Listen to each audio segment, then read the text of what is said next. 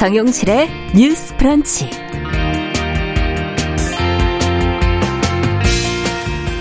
안녕하십니까 정용실입니다. 아, 멀쩡한 옷인데 유행이 지나서 혹은 너무 흔해졌다는 이유로 손이 안 가는 옷이나 신발 하나쯤은 갖고 계시죠? 이렇게 잠자고 있는 한물간 옷을 보면 마음이 왠지 복잡해지는데요. 결국 이렇게 될 것을 우리는 왜 유행을 따르고 있는 걸까요? 자, 유행은 우리 삶에 어떤 영향을 미치는 것인지 또 산업이 주도하는 유행의 흐름 속에서 소비자로서 또 젠더 관점에서 고민해 볼 문제는 무엇인지 오늘 주간 똑똑똑에서 이야기 나눠보겠습니다.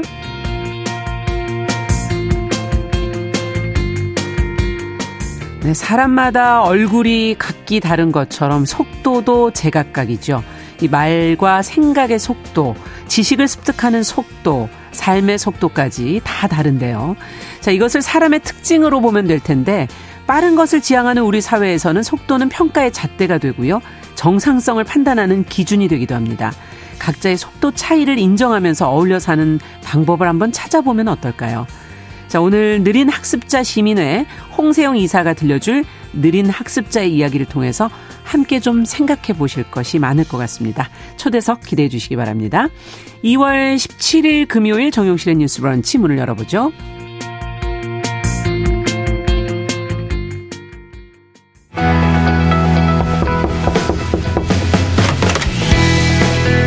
여성의 눈으로 세상을 봅니다.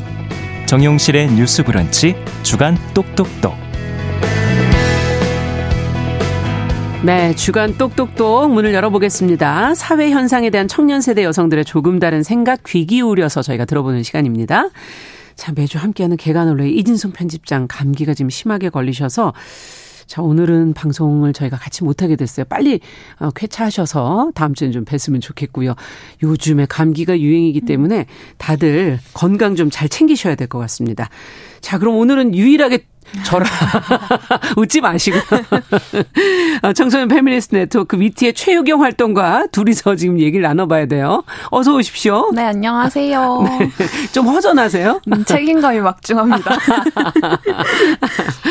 아 부담스럽다 이런 얘기를 좀 들리는 것 같은데 오늘은 그래도 편한 주제예요. 저희가 어, 음. 유행에 관한 얘기를 좀 해보자고 말씀을 드렸고 이게 우리의 삶에 어떤 영향을 미치는지.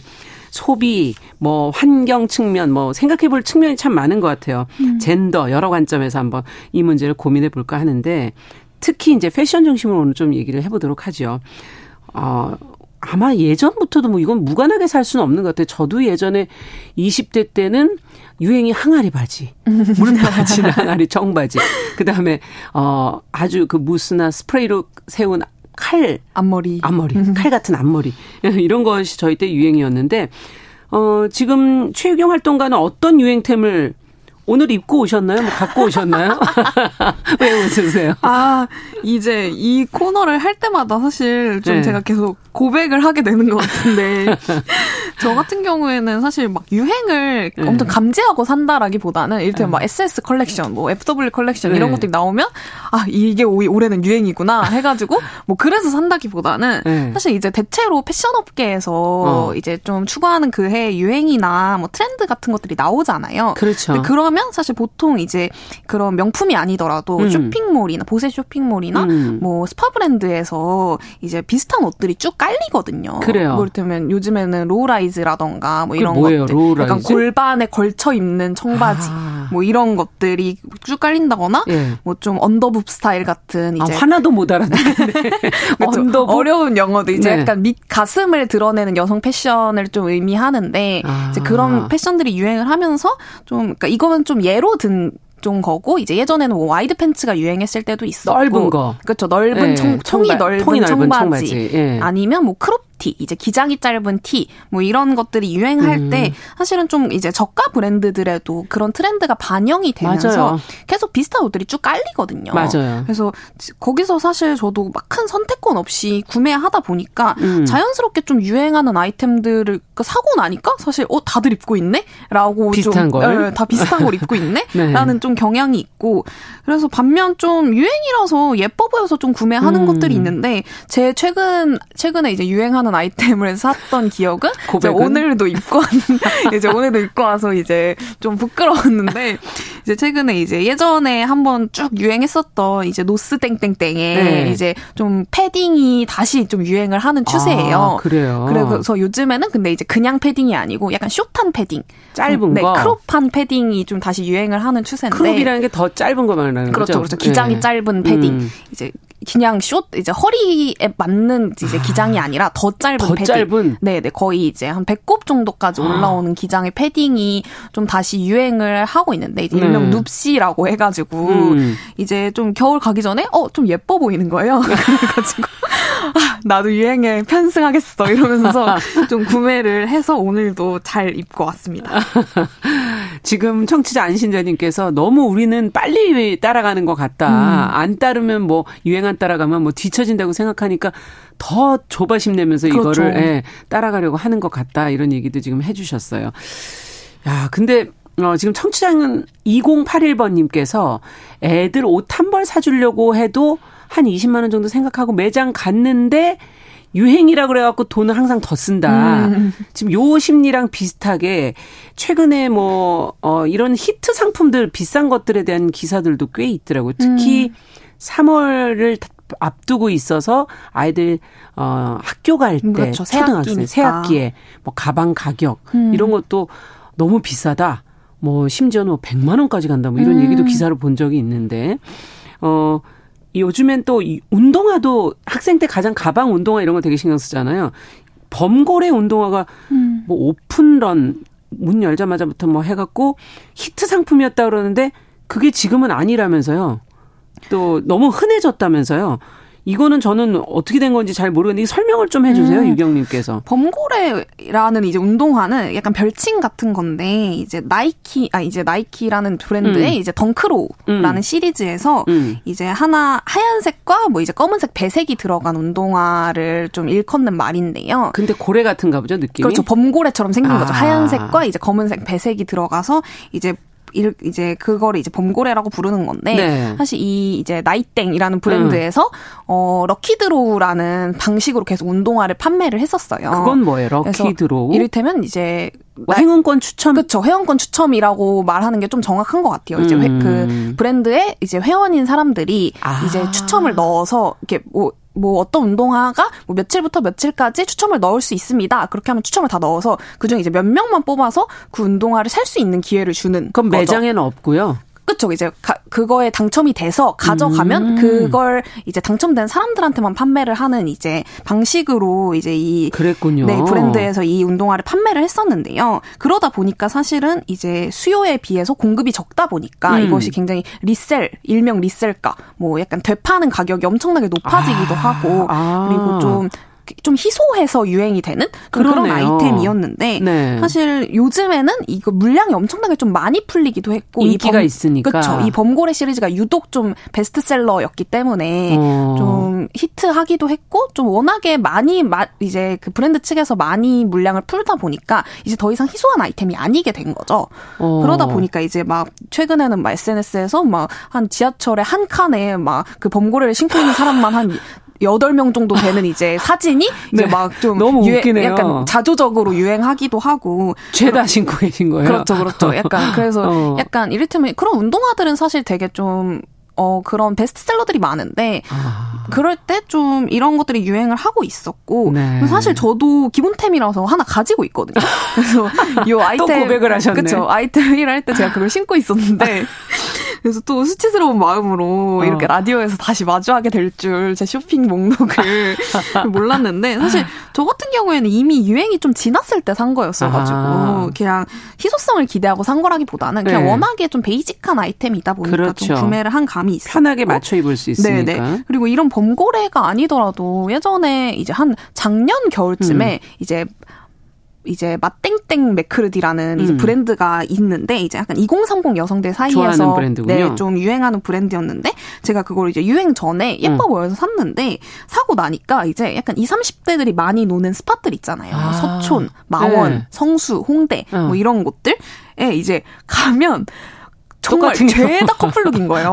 그래가지고 이제 절대 한 세 번 입고 아 이거는 더 이상 놀러 나갈 때 입을 순 없다 어. 싶어서 이제 집에서 잠옷으로 입고 있는. 잠옷으로 입고 네, 오히려 이제 봉고래 네. 같은 경우에는 그냥 워낙에 베이직한 아이템이니까 괜찮은데 그렇죠. 그 운동화는 별로 눈에 안 띄잖아요. 맞아요. 근데 이제 옷은 정말 똑같은 걸 입으면 그쵸, 너무 좀 당황스럽죠. 네, 네. 그러다 보니까 잘안 네. 입는 그런 좀 뼈아픈 기억이 있습니다. 지금 청취자 박미영님께서 유행에 민감한 친구들 보면은 따라가느라 등골 휘던데 음. 이 자기 경제 수준에 맞는 소비를 하면서 쫓아간다면 자기 만족이 있지 않을까요? 이렇게 얘기도 해주셨고 어, 청취자 김숙희님은 어 니트도 요즘 유행하는 꼬임 니트 입고 계시다면서 아. 재경 활동가님 아. 저도 샀다고 지금 어, 김숙희 얘기를 해주셨는데 자 오늘 저희가 요즘 청년 세대가 보는 유행에 관한 이야기 지금 계속 나누고 있는데요. 이게 이게 저는 제일 궁금해요. 어, 저도 젊은 때를 생각해 보면 음. 이걸 왜 그랬을까 하면 생각해 보게 되는데 왜 우리는 유행을 따를까? 어, 따르지 않는다면 어, 어떤 압박감 같은 거를 느끼는 음. 걸까? 어, 요 또래 문화 요런 걸 한번 좀 짚어볼 필요가 있을 것 같아요. 네, 이것을 좀 먼저 이론적으로 좀 살펴보면 미국의 심리학자 에이브러햄 메슬로가 주창한 이제 욕구 단계설 중 음. 인간이 다른 동물과 차별화되는 첫 지점이라는 게 소속 욕구라고 해요. 소속 욕구. 네, 인간은 어떤 생리와 안전 같은 어떤 삶의 기본적인 요구 욕구들을 충족하면 음. 어떤 집단을 이루고 동료들에게 받아들여지고 싶은 소속 욕구로 그렇죠. 그 욕구들이 나아간다라는 이야기인데요. 음. 사실 이를 충족시키지 못하면 사실 콤플렉스 같은 열등감에 시달리게 된다. 된다고 음. 하고 그리고 이를 사실 경제 활동에 접목시킨 게 뭐 매진 임박, 한정 판매, 아. 까 말씀드린 그런 lucky draw 같은 아. 이제 마케팅 기법인데요. 나만 빠지나? 그렇죠, 그렇죠. 뭐 이런 다들 가지고 있는데 네. 그리고 제품 공급량을 의도적으로 줄여서 어떤 집단 흐름에서 벗어나기 두려워하는 인간의 음. 본성, 즉 소외 불안을 어떤 구매 행동으로 유인하는 전략입니다. 아. 사실은 어떤 lucky draw 같은 그런 판매 기법도 아 나만 뭐 안 가지고 있네, 나도 그렇죠. 가지고 싶다 이런 식으로 이제 이 어지는 흐름 메커니즘들을 만드는 음. 기법인데요. 그리고 사실은 앞서도 말씀드렸지만 사실 유행이라는 것은 선택하는 것이기도 하지만 그렇죠. 동시에 사실 선택권을 잃는 일이기도 한 것 같습니다. 아. 왜냐하면 사실 20, 30대에는 또 10대도 마찬가지고요. 옷에 좀 큰 비용을 지출하기가 어렵잖아요. 네. 때문에 이렇게 질 좋고 질 좋고 비싼 옷을 오래 입으면 좋겠지만 사실 어떤 20, 30대 형편에 쉽지 않죠. 네, 어떤 명품을 사서 그걸 오래 입는다는 건 음. 조금 허상에 가까운 이야기인데요. 사실 저 저만 해도 옷은 빈티지가 아닌 이상 대부분 좀 그런 뭐 좀 유니클 땡이나 뭐 스파 땡이나 음. 이런 좀 스파 브랜드에서 대부분 구매하고는 하거든요. 네. 그러 이제 그러다 보니까 자연스럽게 좀 저렴하고 접근성이 좋은 아. 왜냐면 어디에나 매장이 있잖아요. 맞아요. 다 한 10만 원 내외면 구매할 수 있고 부담 없고 그렇죠. 그럴 네. 때 그런 스파 브랜드를 자주 이용하게 되고 그런데 그 스파 브랜드라는 곳들이 결국에는 빨리 만들고 빨리 소비하는 일명 음. 이제 fast fashion이라는 아, 것에 이제 패스트 푸드에 비슷하게 그렇죠. fast fashion 빨리 소비하고 네. 빨리 이제 버리고 음. 이런 좀 fast fashion의 대표 주자로서 사실 지금도 스파 브랜드 매장에 하나라도 가보면 벌써 봄옷들이 깔려 있거든요. 이제 아. 돌아오는 봄에 유행하는 옷들. 정말 속도가 빠르네요. 그렇죠. SS 이제 컬렉션에 유행하는 아이템들이 바로 그쵸 벌써 이제 어. 들어와 있는 거죠.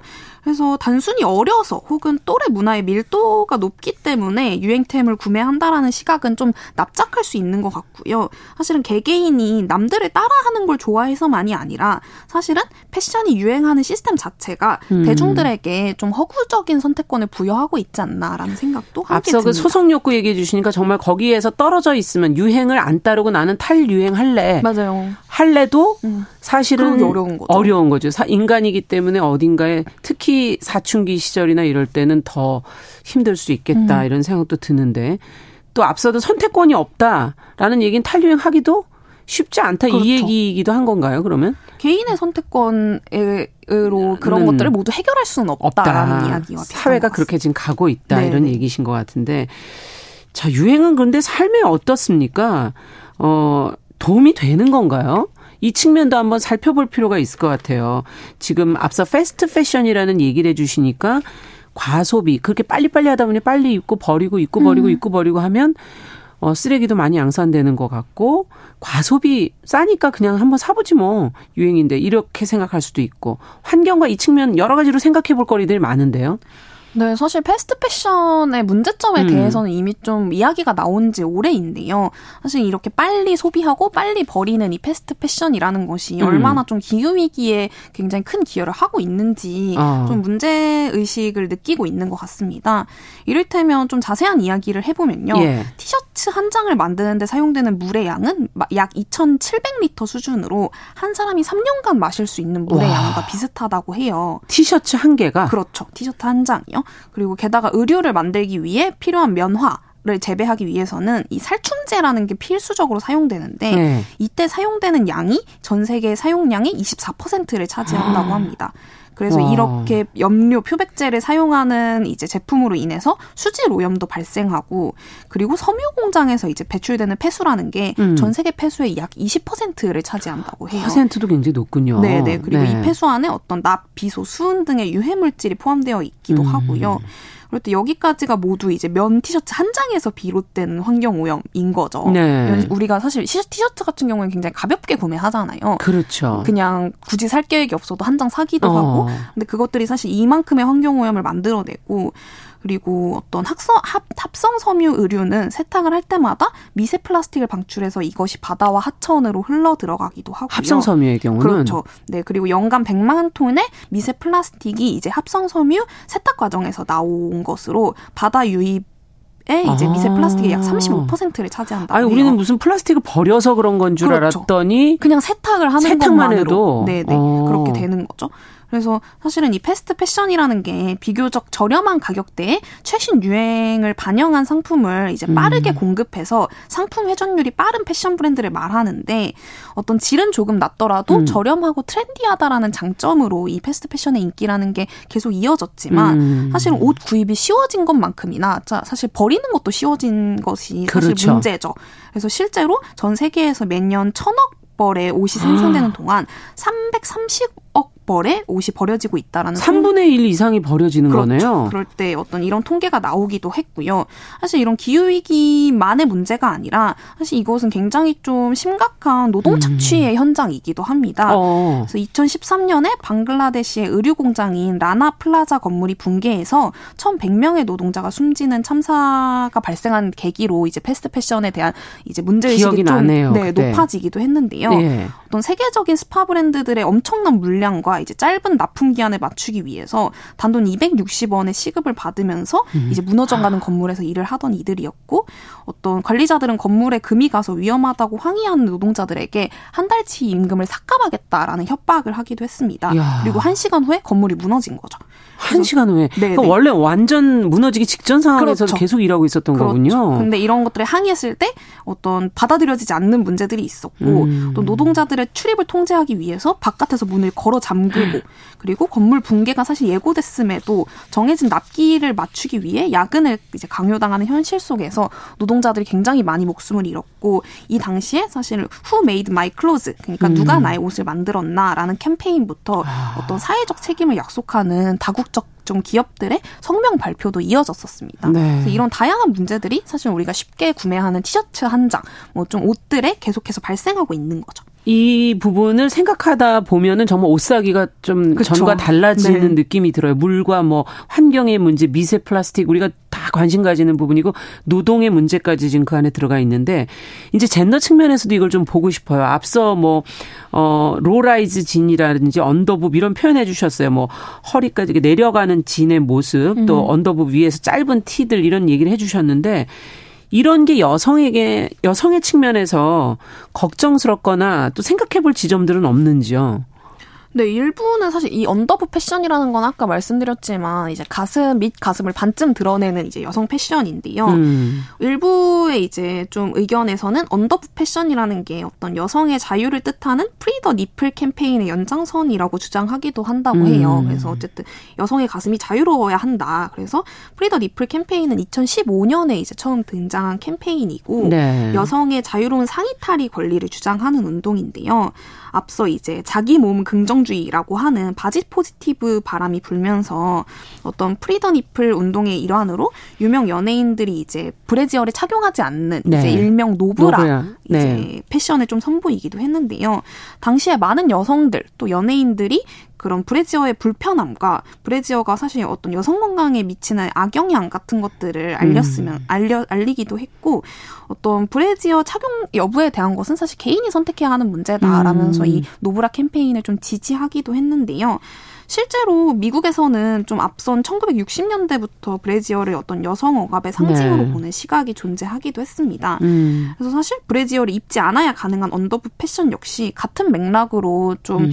어, 언급될 수 있는 거 아니냐라는 아. 견해가 또 존재하기도 하는데요. 네. 사실 저 개인적으로는 사실 그게 정치적으로 어떤 의미를 갖든 예. 그것이 캠페인일 수도 있고 혹은 어떤 운동일 수도 있는데 음. 어떤 저는 이런 문제를 좀 잠깐 떠나서 사실 음. 여성 자신이 좀 자신이 입고 싶어야 입고 싶은 옷을 입을 음. 필요가 있지 않나?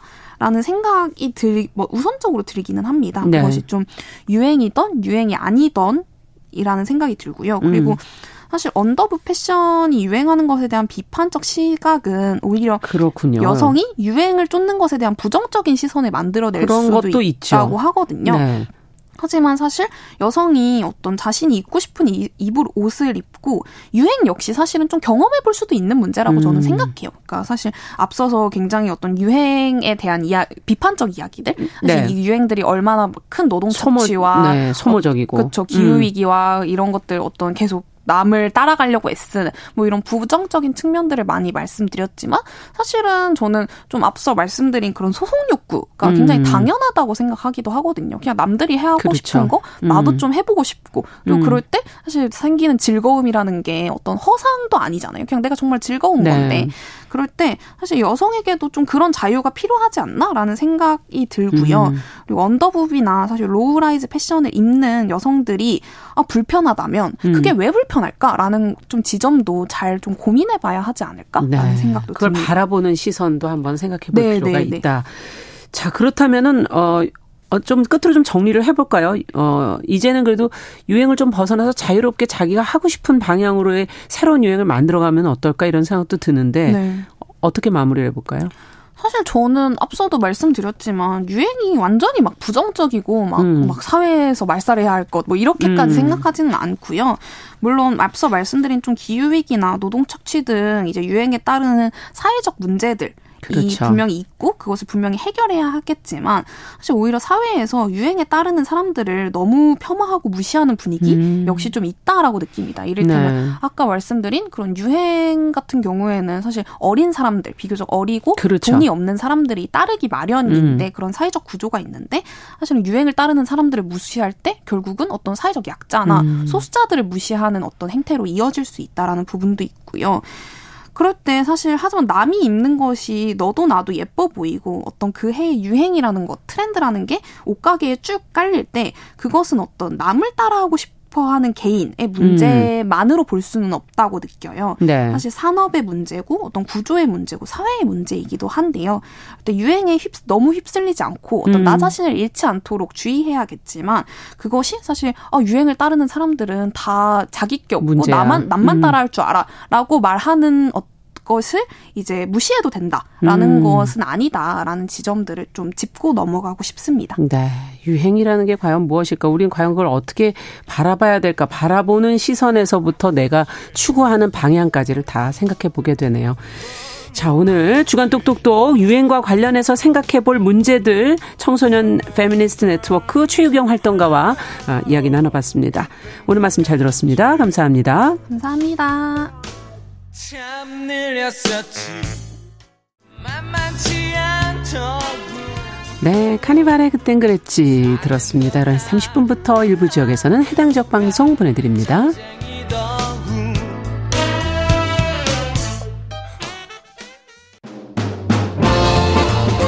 여러분은 지금 KBS 1라디오 정용실의 뉴스 브런치와 함께하고 계십니다.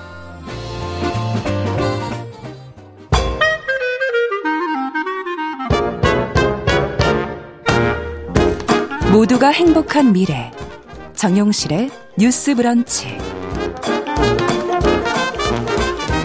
네, 정용실의 뉴스 브런치 듣고 계신 지금 시각 11시 31분 향해 가고 있고요. 어, 금요일에는 저희가 다양한 분야에서 활약하는 여성들 만나보는 초대석 시간 준비하고 있습니다. 어, 지능이 조금 낮긴 하지만 장애는 아니고요. 비장애인과 함께 교육을 받기에는 또 속도가 맞지 않는 이른바 느린 학습자가 우리 주변에 생각보다 많다고 하지요. 그런데 이들의 속도에 맞춘 교육과 생활 지원 정책은 부족한 게 현실입니다. 느린 학습자 지원법이라는 것이 있는데 이 초중고교생만을 대상으로 해서 이것이 생애 주기 전체를 커버하고 있지는 못해서 어, 이 생애 주기별 지원책이 필요한 거 아니냐 하는 이야기도 지금 나오고 있고요. 이 법적인 지원과 함께 우리 사회 구성원들이 이 느린 학습자의 존재를 일단 먼저 알아야 되고 이들의 삶을 이해해 보는 게 먼저 되지 않을까. 그래서 오늘 이분을 모셨습니다. 느린 학습자와 그 가족을 위한 연대체 느린 학습자 시민의 홍세영 이사님 잘해 주셨어요. 어서 오세요. 네, 안녕하세요. 네. 반갑습니다. Yeah. 어, 느린 학습자라는 이 용어 자체가 지금 방송을 들으시는 분들한테는 참 낯선 용어거든요. 네. 어떤 사람들을 말을 하는 것인지 네. 먼저 좀 설명을 해주세요. 사실 느린 학습자라는 용어는 사용하는 곳이 굉장히 많은데요. 그 중에서도 저희 느린 학습자 시민회가 얘기하는 느린 학습자는 네. 경계선 지능과 그와 유사한 특징으로 이제 사회적 상황에서 어려움을 겪는 사람들로 저희가 정의를 내렸는데요. 네. 이제 그러면 일단 주가 경계선 지능이 먼저 설명이 돼야 될 것 같아요. 그러니까 이게 뭐예요? 경계선 네. 지능. 네, 경계선 지능은 이제 미국의 정신질환 진단 및 통계 편람이라고 하는 이제 그 책이 있는데 네. 거기서 진단명이 이제 지능 지수가 75에서 85 사이에 있는 사람들을 얘기하는 거고요. 음. 이제 지능 지수로 보면 85에서 115를 평균 지능으로 보고 네. 이제 IQ 72 이하는 지적 장애로 보는데 아, 이 지적 장애에 그 해당되지 않는 네, 맞습니다. 네. 어, 지적 장애와 네. 평균의 중간에 있는 거. 네, 네. 네. 이걸 느린 학습자. 네. 경계선 지능 네. 이렇게 표현을 하는 거군요. 네네. 네. 네. 그러면 여기 느린 학습자 시민회에는 어떤 활동하시는 건가요? 네, 이제 저희 느린 학습자 시민회는 이제 이런 느린 학습자의 보육, 돌봄, 교육, 복지, 이제 노동권 등 느린 학습자의 권위를 옹호하는 운동을 하고 있고요. 아. 정책 지원이 정책이 전혀 지원이 없으니까 네. 정책을 어떻게 마련해야 될 것인가에 대해서 연구하고 이제 주장하고요. 느린 학습자에 대한 사회적 불평등을 음. 해소하고 이제 사회에 들어올 수 있게끔 자립을 할 수 있게끔 이렇게 아. 지원하고 있는 걸 목적으로 하고 있습니다. 지금 말씀을 네. 들어보니까 이게 뭐 저희가 뭐 어, 기초생활수급권자 네. 그러면은 그들은 혜택을 받지만 그 위에 차상위 계층이 어떤 혜택을 못 받고 있는 것처럼 네. 이렇게 사각지대에 있는 분들을 위해서 지금 뭐 앞서 노동의 문제라든지 교육의 네. 문제라든지 보육의 문제 이런 것들을 이제 같이 고민을 해주시는 단체구나 하는 걸 네. 이제 알게 됐는데 네. 어 이걸 장애라고는 안 하죠. 경계선 네. 지능. 네. 지금 용어가 혼동돼서 쓰고 근데 있는데요. 어디서는 경계선 지능 장애 이런 걸 제가 본 적이 있어요. 네. 어, 발달 장애 한 영역으로 볼 수는 있을 것 같은데 발달 장애. 정확하게는 우리나라는 장애가 어떤 사람이 장애다라는 게 법적으로 규정이 되어 있거든요. 근데 경계선 지능은 일단 그 장애 안에 들어가 있지가 않습니다. 장애 정의 안에? 네. 왜냐하면 경계선 지능 장애라고 하면 장애인으로서 지원을 받고 있잖아 라는 오해를 불러, 불러올 수가 있어서 절대 장애가 아니다라는 말을 아, 제공하고 있고요. 네. 두 번째는 경계선 지능은 이제 상태가 고착이 되는 게 아니고요. 어떤 주변 환경의 여건에 따라서 일반화가 될 수도 있어요. 평균 지능 올라갈, 올라갈 수도, 수도, 있고, 있고 내려갈 수도 네, 있고. 네, 내려갈 수도 있고. 그러면 그 네. 사실은 그 앞서 말씀해 주신 지적 장애도 그런 변화가 있을 수 있는 겁니까? 어, 그러니까 이게 좀 애매한데 예. 지능은 고, 점수가 딱 고정되어 있는 게 아니고요. 주변 환경에 따라서 아, 변동이 가능해요. 그거는 모두 마찬가지라는 거군요. 네. 근데 뭐 예를 들어서 지적 장애 뭐 IQ 30 이런 어. 분들이 갑자기 100으로 올라올 수는 아, 없지만 예, 예, 예. 네, 저희가 지금 70이라는 IQ를 놓고 지적 장애냐 아니냐를 얘기하고 음, 있잖아요. 그렇죠. 68, 69인 분들은 컨디션에 따라서 또 주변 학습 음. 환경에 따라서 75, 76까지도 올라갈 수가 있거든요. 네. 그러면 이분을 장애로 볼 것이냐? 그러니까 검사했던 상황에서는 장애가 맞지만 음. 이제 나중에 환경의 변화에 의해서 경계선 지능으로 올라올 수도 있고요. 그러네요. 네, 이런 변동이 있기 때문에 장애란 말을 저희가 쓰고 있지 않습니다. 네, 참 이게 그래서 인간이라는 게 이렇게 변화하고 조금씩 그 차이가 미세하기 때문에 네. 이런 제도가 딱 이렇게 규정되어 네. 있으면은 참 거기에 해당되지 않을 때 곤란스러운 경우가 참 많을 것 같은데 네, 네. 우리 인구의 그러면 이런 경계선 지능인 분들은 네. 어느 정도 되나요? 사실 통계를 직접적으로 내본 적은 없고요. 어. 이제 그 통계학에서 얘기하는 걸로 했을 때 이제 13.59%가 경계선 지능일 거다라고 추정을 하는 거죠. 생각보다 많은데요? 네, 10명 중에 한두 명 이렇게 아, 하고 있고요. 그렇군요. 네. 한 반에 지금 초등학교 한 25명 정도를 한 반으로 보고 있을 때 한 3명까지도 볼 수 있는 거죠. 3명까지도. 네. 그러네요. 10명에 한두 명이니까 네. 25명 가까이 가면 두세 명이 되는 네, 네. 어, 비중이 되는데 그럼 꽤 꽤, 네. 꽤 있다 이렇게 생각할 네. 수 있고 이걸 무관심하게 그냥 넘어갈 수 있는 문제는 아니구나 이런 생각이 드는데 뭐 경계선 지능 느린 학습자라고 얘기를 하면 예. 뭐 그런 사람이 있어요 라고 얘기하는데 학교 다닐 때 이러이러한 특성이 있는 사람이 있습니다. 한번 생각해 보세요라고 아. 하면 어 맞아요 저 학교 다닐 때 있었어요 이런 얘기 굉장히 많이 하세요. 예. 그걸 그냥 통째로 네. 저희가 그냥 교육을 네. 했기 때문에 그런 네. 것이다. 그렇죠. 예. 특히 힘들 때가 언제입니까? 그러면 어. 학생으로서는 아무래도 청소년기가 청소년기. 힘든데요. 네, 아동기에는 이제 본인이 본인의 상태를 객관적으로 알기가 좀 어렵기도 하고요. 음흠. 부모님들이 또 많은 지원을 해주세요. 그리고 학교에서도 또래 관계에서 선생님이 항상 상주하면서 관계를 돌봐주시기 담임 때문에 선생님이 네 그렇기 때문에 어. 문제가 크게 들어 두드러지지가 않는데 이제 사춘기에 접어들고 고학년으로 갈수록 또래 관계가 아. 어려워지기 때문에 네, 물론 아. 학습도 힘들긴 하지만 또래 관계도 아, 관계도 조금 네. 느리군요. 네, 네 맞습니다. 이제 그렇기 학습과 때문에 관계가 다 조금 느린 거군요. 네 맞습니다. 네. 네.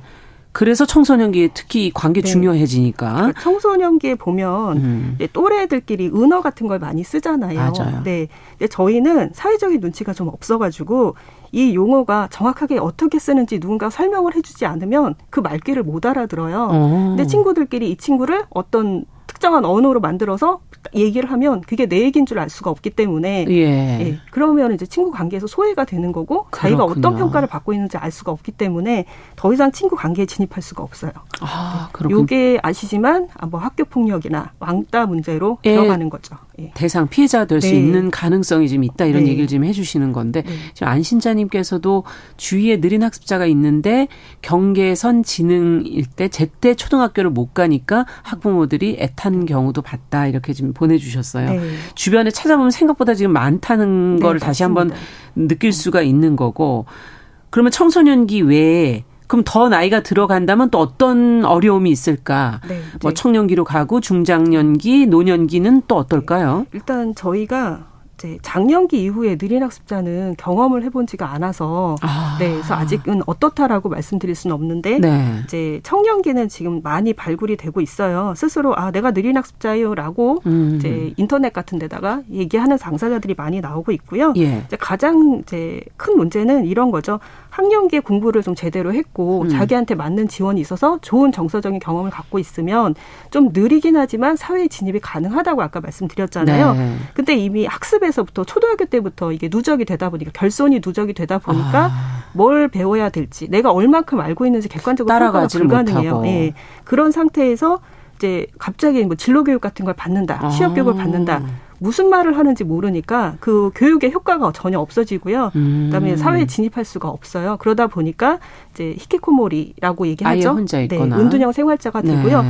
또 저희 그 청년의 이제 부모님들이 느린 학습자 혹은 경계선 지능이란 용어를 사회적으로 들어본 적이 없어요. 그러니까, 그러니까 저도 처음 네, 들어요. 그러니까 예. 내 자식이 경계선 지능이라서 이런 문제가 있구나라고 판단하시는 게 아니라 학습 태도의 문제로 보시는 거죠. 아, 그럼 너가 게을러서 안 했잖아. 그 아이 어. 입장에서는 이중의 상처네요. 네, 열심히 안 해서 네가 지금 네. 현재 이 상태이잖아. 왜 노력을 하지 않아? 이렇게 부모님조차도 이해를 하지 못하다 보니까 아. 가족 갈등이 생기고요. 또 부모님도 이제 자식이 청년이 되면 본인의 노후를 준비하셔야 되잖아요. 그럼요. 예, 은퇴를 하셔야 되고 하는 아이다 보니까 자식을 상태를 안다고 해도 지원하는 데 한계가 생겨서 그게 가족 갈등으로 또 생기는 문제들이 아. 있어요. 그러니까 청년 입장에서는 부모님한테도 본인의 입장을 이제 이해받지 못하고 사회에 들어갈 수 있는 경로도 없고 혼자서는 더 이상 노력할 수 음. 없는 그런 상황이 이제 처해지는 거죠. 어, 그럼 이건 빨리 사실은 좀 아시면은 좋은데 부모 입장에서도 네. 알 방법이 있는 건가요? 어, 지금 현재는 스스로 판단을 하시는 수밖에 없어요. 왜냐하면 객관적으로 평가를 해주는 기관이나 이런 것들이 없기 때문에. 없습니까? 네. 그래서 저희는 학교에서 빨리 조기 선별을 해달라고 요청을 하고 있는 거죠. 아. 네, 학교에서 학습이 느린데 이 원인이 정말 학습 부진 때문인지 아니면 경계선 지능의 문제가 문제인지 있는 네. 건지 정말 네. 지능의 문제인지 네, 그렇죠. 이런 것들을 선별해줘야 네, 된다. 학교에서부터 사실 지원을 해줘야 이 친구들이 음. 성인이 됐을 때 사회에 진입할 수 있는 확률이 높아지는 거죠. 예. 그렇군요. 그건 점점 어릴 때부터 그걸 네. 빨리 해줘야 된다는 얘기를 네. 들리는데 그러면 지금 이런 점들과 관련해서 조례 제정이 필요하다라고 지금 얘기하시는데 꾸준히 네. 네. 어떤 조례입니까? 그러니까 뭐 정확하게 얘기하면 음. 사실 뭐 느린 학습자 지원법 이런 뭐 기본법 음. 이런 게 생긴다면 가장 좋을 건데요. 음. 아직 법으로서 저희가 제정을 요청하기에는 사회적으로 느린 학습자가 정말 존재하는지, 그다음에 이들이 어떤 어려움을 있는지 아직 그렇죠. 공론에서 얘기한 적이 없기 때문에 법까지 얘기하기는 저희는 조금 좀 이른 것 같다. 아, 그래서 예. 조례라는 표현을 하셨군요. 네, 이 조례라는 건 아무래도 네. 그러면 행정기관이 네. 아니라 중앙기관이 아니라 지자체 네, 네. 조례를 네. 말씀하시는 건가요? 그러니까 지자체에서 그 예. 지역 안에 필요한 사람들을 지원해 줄 수는 충분히 있잖아요. 그러니까 아. 그래서 조례부터 저희가 작은 단위로 시작을 해보는 거죠. 또 지역적 특성에 따라서 느린 학자 좀 더 많은 곳도 있고 적은 곳도 음. 있고 또 뭐 만약에 이제 시골 농촌이라면 농업적으로 이들을 지원해 줄 수도 있고 하기 아. 때문에 이제 그런 것들은 지역에 맞게 지원 방식을 좀 만들었으면 좋겠다라고 해서 조례를 먼저 어떤 내용이 좀 담기기를 원하시는 거예요? 어 저희가 음 가장 좋은 거는 음. 저희가 이제 생애 주기별로 지원을 음. 받아야 되는 시기들이 다 따로따로 있어요. 그러니까 네. 청년기에는 이제 사회 진입을 위한 사회성 훈련도 좀 필요하고요. 네. 또래 관계도 필요하고 예. 아까 얘기했던 직무 교육도 필요하거든요. 예. 근데 그 지역에 맞는 직무를 개발해서 이제 느린 학습자가 사회에 이제 적응할 수 있도록 음. 필요한 근데 그런 지원이 필요하려면 전담할 수 있는 기관이 필요해요. 기관 자체가 지금 없는 거죠? 네. 그래서 지원 센터를 어. 저희가 요청을 하고 있고요. 예. 그다음에 이제 이 계획을 지역별로 뭐 음. 3년 아니면 5년으로 이제 지원 계획이 필요한 거잖아요. 그렇죠. 이런 계획 설립 이런 것들이 음. 이제 조례 안에 들어갔으면 하고요. 음. 그다음에 느린 학습자를 아는 사람들이 이 계획에 혹은 센터에 포함이 되어야 되기 때문에 위원회라는 이름으로 음. 가족이나 당사자 혹은 전문가들이 개입을 해서 같이 활동을 했으면 하는 바람을 담고 있습니다. 네. 네. 이 위원회는 저희가 찾아봤는데 예. 어, 조례 안에 들어가 있는 기관 그 조례가 몇 군데 없더라고요. 그래서 어, 저희는 꼭 있는 곳이 있습니까? 그러면 네, 이제 구로구 같은 경우가 어. 지원센터에 그 조례에 이제 있고요. 예. 고양시도 포, 내용이 포함되어 있는 거를 어제 제가 확인했습니다. 그렇군요. 그러니까 네. 뭐 개별적으로 지금 하고 있는 거기 때문에 네. 그 대체적으로는 없는 편이다 지금 그런 말씀이신 그렇죠. 것 같은데. 예. 그러니까, 어. 일단은 인식하고 계획하고 그들의 이야기를 듣고 센터를 만들고 이런 기본적인 것들을 먼저 좀 해줬으면 좋겠다라는 네네. 말씀으로 들려요. 네. 교육의 방식이나 어떤 지향점 이 부분을 조금 더 예를 들어가면 설명해 주시면 더 이해가 될 것 같은데. 어, 네. 그러니까 뭐 프로그램이라든지. 지금, 네. 음.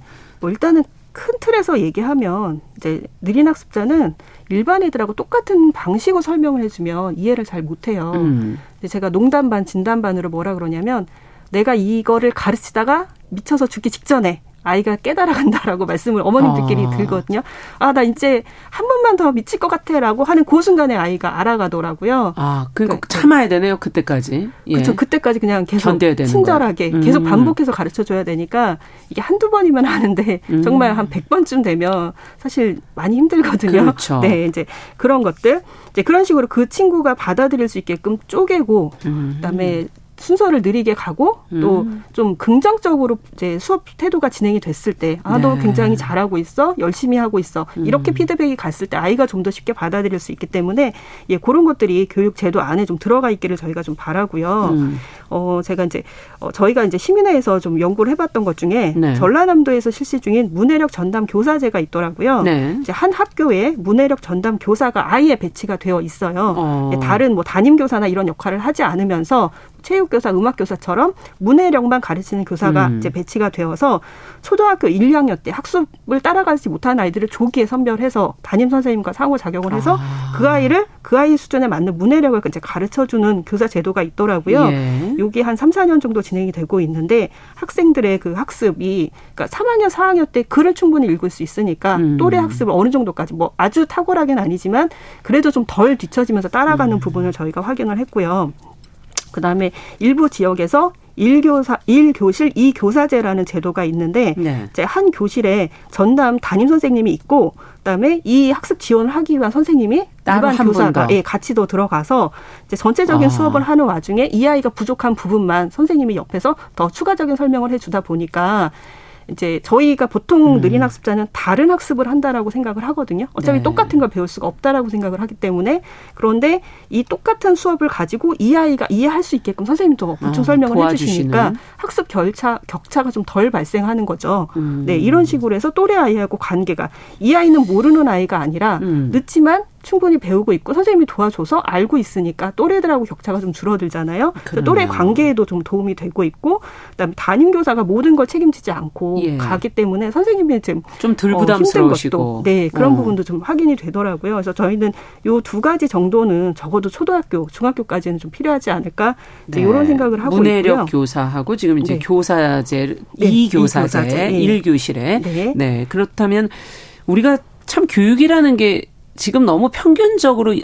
그냥 공통되게 하고 있구나. 네. 사실은 그 안에 너무나 세부적으로 네. 어 사실 저희가 뭐 모든 과목을 다 잘하는 것도 아니고 어떤 건 네, 빨리 맞아요. 이해하고 어떤 건 사실은 느리게 이해하는데 네. 지금 이제 이 전반적으로 느리게 이해하는 아이들의 지금 이야기를 하다 보니까 네. 개별로 봐, 도그 속도들은 좀다 네. 다르지 않았나 하는 생각도 지금 거기까지 생각을 하게 되는데 그렇다면은 앞서 긍정적인 피드백을 해야 된다. 좀 네. 받아들일 수 있게 견뎌줘야 된다. 이런 얘기를 해주셨는데 네. 교육을 해나가는데 주의해야 될 특히 교사라든지 부모님이라든지 알아두셔야 될 부분도 있지 않을까요?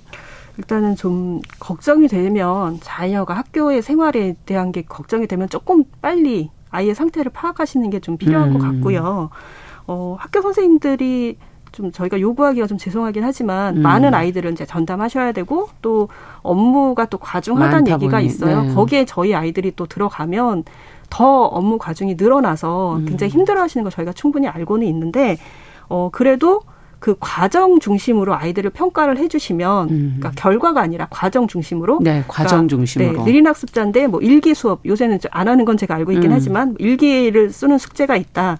하면은 써갖고 예. 오는 것만으로도 그렇죠. 예. 그거를 네. 꾸준히 1년 예. 내내 얼마큼 썼는지 하루도 안 빼고 지고 꾸준히 썼다면 목표를 달리 네. 보는 거네요. 그렇죠. 그러면 이 친구를 어. 충분히 칭찬을 해주시면 다른 반, 그러니까 다른 아이들한테도 충분히 칭찬거리가 생기는 거고요. 그렇죠. 네, 뭐 글쓰기를 하나밖에 못 줬어, 뭐 글자가 음. 틀렸어 이런 게 아니라 써 왔는데 음. 매일 꾸준히 썼어, 뭐 이런 걸로 평가를 해 주시면 선생님도 아이를 지도하기가 좀 더 나을 거고요. 그러네요. 그런 꾸준함 속에서 저희 아이들이 성장하기 때문에 저희 아이들한테도 큰 도움이 되고 있어요. 예, 네, 지금 청취자 9578번 님이 오늘 느린 학습자 처음 아시게 됐다는 얘기도 해 주셨고 지금 9236번 님께서는 지금 느린 학습자가 우리 아들이다. 29살인데 지금 학습, 사회 적응 모두가 힘들다. 부모가 알고는 있지만 지금 해결책을 몰라서 애태우고 계시다라는 솔직한 지금 입장도 얘기해 주셨고요. 어, 수환따님께서는 유튜브에서 보내주셨는데요. 조카랑 조카 아이가 그런데 학교에서 너무 무관심하다 이런 지적도 해 주셨고 눈꽃님께서는 다둥이 시대에 이어온 이 주입식 교육 방식 일방적인 그냥 방식 이 방식이 바뀌어야 되는 거 아니냐는 지적도 네. 해 주셨고요. 박미영님께서는 경계선 지능 아이들과 자기 아이가 같은 반에서 공부하기를 꺼리는 학부모들이 있다. 학습에 방해를 줄 거라는 편견이 있는 것 같다. 네. 이것도 문제다. 네. 지금 이런 지적도 해주셨어요. 아, 네. 이 마지막 부분을 들으시면서 네. 지금 표정이 안, 확 바뀌셨는데, 네, 네. 이런 게 지금 더 문제인 거죠. 또 구분 짓기 시작하면. 그렇죠. 네. 그래서 낙인 효과 때문에 사실 저, 저도 느린 학습자 음. 부모인데요. 학교에다 오픈을 못했었어요. 처음에. 네. 네. 네. 근데 이제 느린 학습자도 특성이 워낙 다양해서 음. 저희 뭐 자폐 스펙트럼 장애라는 말이 요새 나오는 것처럼 네. 저희도 경계선 지능 스펙트럼이다라고 말씀을 드리거든요. 음. 조용한 아이들이 있어요. 사회성은 굉장히 떨어지지만 음. 학교 내에서 조용하게 묻혀서 음. 또 학습은 어느 정도 되면서 이렇게 음. 묻혀가는 아이들이 있어서 이런 아이들은 사실 학교에서 좀 덜 드러나요. 그렇죠. 들, 네. 네 드러나질 않죠. 반면에 음. 이제 약간 ADHD 적 성향이라고 아. 저희가 얘기하는데 이제 집중력이 좀 약하고 그다음에 자기가 뭘 해야 될지 빨리빨리 판단이 모르고. 안 되니까 그게 음. 외향적인 걸로 드러나서 뭐 수업 중간에 돌아다닌다거나 뭐 이런 형태, 형태를 보이는 친구들도 있기는 하거든요. 음. 근데 이 친구들도 충분히 이제 반복을 통해서 수업에 들어올 수 있는 여지들이 분명히 생기는데 그러네요. 그냥 일차적으로는 그냥 이 친구는 문제하니까 빨리 뺐으면 좋겠다. 다른 아이들 피해를 안 줬으면 좋겠다. 음. 이런 식으로 자꾸 보시니까 문제가 생기는 것 같아요. 근데 음. 같이 수업을 하면서 이런 친구들도 아, 우리 사회에 존재하고 그러면 어떤 식으로 서로 도움을 줘야 될 건지 충분히 그렇죠. 설명을 해주면 함께 갈 수 있거든요. 네. 이런 과정들이 빠지고 문제가 있는 애들은 배척하는 형태로 가니까 이게 사회적으로도 더 어려움이 아, 되는 어렵네요. 게 아닌가 여러 가지로. 예, 그런 생각을 하고 있습니다. 네, 네. 지금 이사님도 네. 지금 얘기해 주셨지만 느린 학습자의 부모다라고 말씀해 주셨는데 느린 네. 학습자 부모들이 정말 이런 것 때문에도 소통하고 마음 풀 것이 좀 필요한 거 아닌가 하는 생각도 갑자기 드네요. 네. 시민회가 어찌 네. 본다면 그런 역할도 좀 하셔야 될 필요가 있지 네. 않을까. 저희가 이제 상담도 진행하고 있고요. 아. 네. 그리고 아까 말씀드렸던 저희 아이에 대해서 어떤 걸 얘기를 할 때 사실 잘 경험을 해보지 못하신 분은 처음이시니까. 공감을 못하시거든요. 네. 저도 초등학교 2학년 때, 이제 3학년 때 알게 됐는데 아. 2학년 때 거의 12시까지 애를 잡았어요. 공부를 해야 되니까. 그것도 받아쓰기 하려고. 아. 이런 거를 어디 가서 얘기를 하면 미친 거 아니야? 애를 학대하는 거 아니야? 뭐 이런 얘기를 하는 거예요. 근데 몰랐으니까. 네. 네. 근데 시키면 시키는 대로 결과가 나오기는 해요. 그 시키는 걸 좀 많이 해야 돼서 그러는 거지. 그렇죠. 그러니까 그 그렇죠. 많이를 채우려다 보니까 아이를 잠을 안 재우고 음. 늦게 재우고 이렇게 되더라고. 계속 반복을 시키고 네. 아이가 거부하는데도 할 수밖에 없는 이제 그런 환경이었어요 그때는.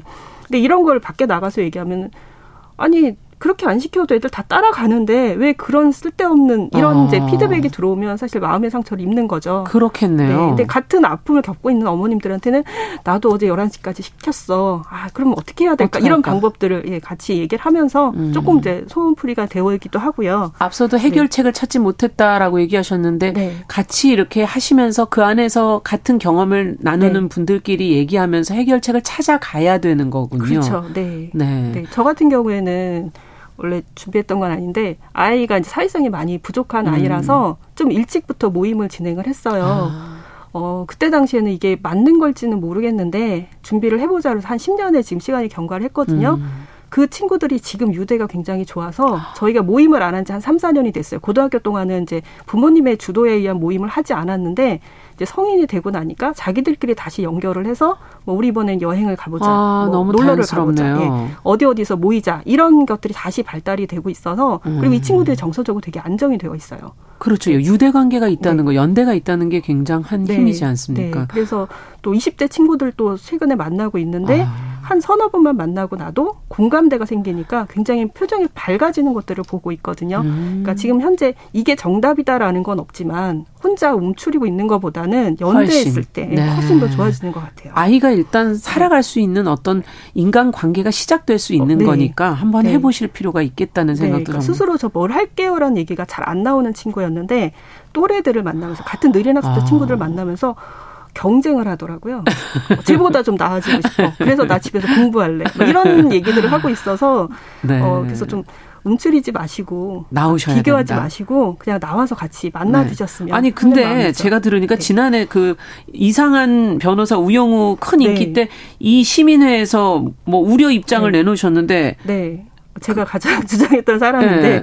네. 이게 우영우는 서번트 증후군에 대한 얘기잖아요. 네. 특별한 자폐를 자폐지만 특별한 특별하죠. 능력을 갖고 있는 네, 사람. 맞아요. 네, 이제 드라마나 영화에서 되게 그런 식으로 많이 비춰지는데 음. 그런 케이스는 정말 적거든요. 아. 근데 부모님들이 그걸 보고 아 내가 우리 아이를 공부를 시키면 우리 아이가 학습으로는 예, 학습으로는 뭔가 탁월한 능력이 생길 거야. 이렇게 해서 음. 제가 초등학교 2학년 때 애를 밤 12시까지 공부시켰다고 말씀드린 것처럼 음. 네 그렇게 바라보시는 부분들이 있어요. 있는. 네. 그래서 그것도 또 바람직하지 않죠. 네, 조금 음. 덜 가더라도 아이가 긍정적으로 갈 수 있고 선택하는 권리를 줘야 된다고 생각을 합니다. 네. 맞습니다. 네. 어, 정말 힘드셨던 부분도 굉장히 많을 것 같고 그 안에서 이제 사회로 나와서 이들도 네. 어, 관계를 맺어가면서 일을 해야 할 텐데 네. 어, 얼마 전에 그 지난해 10월에 직업 관련 포럼이 느린 학습자들 네. 있었다고 들었거든요. 네. 아직은 뭐 어떤, 어떤 직업이 결론을, 상상이 가능할까요? 네, 아직 결론을 음. 내기는 좀 어렵고요. 음. 네. 어, 근데 그렇지만 발달 장애 분에서 어떤 식의 이제 그 직업 탐구를 하고 있는지 저희가 이제 경험해 보는 시간으로 가진 것도 있고, 네. 어, 네, 그런 게 있고, 또 저희가 이제 청년들을 막상 만나 보면 음. 어떤 특별한 지구꾼으로 다 몰기에는 욕구들이 너무 다양해요. 거죠. 그래서 맞아요. 그들의 욕구에서부터 출발하는 직업 교육이 아. 필요하다. 아. 예. 그리고 어느 정도 30대에서 전화가 오는 케이스가 뭐냐면 직업을 정말 그 일을 못해서가 아니라 직원하고의 갈등 안에서 그걸 해결을 하지 못해서 그래서 그냥 사표를 아. 바로, 바로 써버리는 경험이 있어요. 그럼 계속 신규 직원으로서만 돌게 되거든요. 그렇죠. 관계 네. 때문에. 네. 1년, 2년 지나면 분명 업무적인 숙련도가 생길 텐데 그걸 경험하기 전에 이미 직장을 일탈해 버리니까 음. 그런 문제도 있더라고요. 그러면 주변에서 이 사람을 좀 응원하고 도와주고. 지지하는 것들이 음. 좀 필요하고 직장 문화에서 이제 발달 장애 쪽에서 잡코칭이라는 말이 나오는데 음. 뭐 직접적인 업무를 가르쳐 주는 것보다 직장 안에 그 관계를 관계. 예 음. 그때 어려움이 있을 때 어떻게 개입을 해서 도와주는 거지 이런 것들이 저희한테 더 필요하지 않나 이런 생각도 좀 해봤습니다. 네, 네. 정말 많은 고민을 해오셨구나 그런 생각이 드네요. 오늘 느린 학습자 시민의 홍세영 이사님과 함께 어, 금요 초대석 이야기 나눠봤습니다. 오늘 말씀 잘 들었습니다. 네, 앞으로도 더 많은 고민이 필요할 것 같습니다. 감사합니다. 네. 청취자 9927번님께서 더 많이 응원하고 기다려주고 무엇보다 지원 시스템이 어릴 때부터 만들어졌으면 좋겠다. 이렇게 얘기해 주셨습니다. 자, 가리스 게이트의 Listen to My Heart 들으면서 정용실의 뉴스 브런치 금요일 순서도 같이 마치겠습니다. 늦게 피는 꽃도 있듯이 사람도 모두 속도가 다른 게 아닌가. 5683번님의 어, 의견 끝으로 들으면서 마무리하겠습니다. 전 다음 주에 뵙겠습니다. 안녕히 계십시오. you my chest.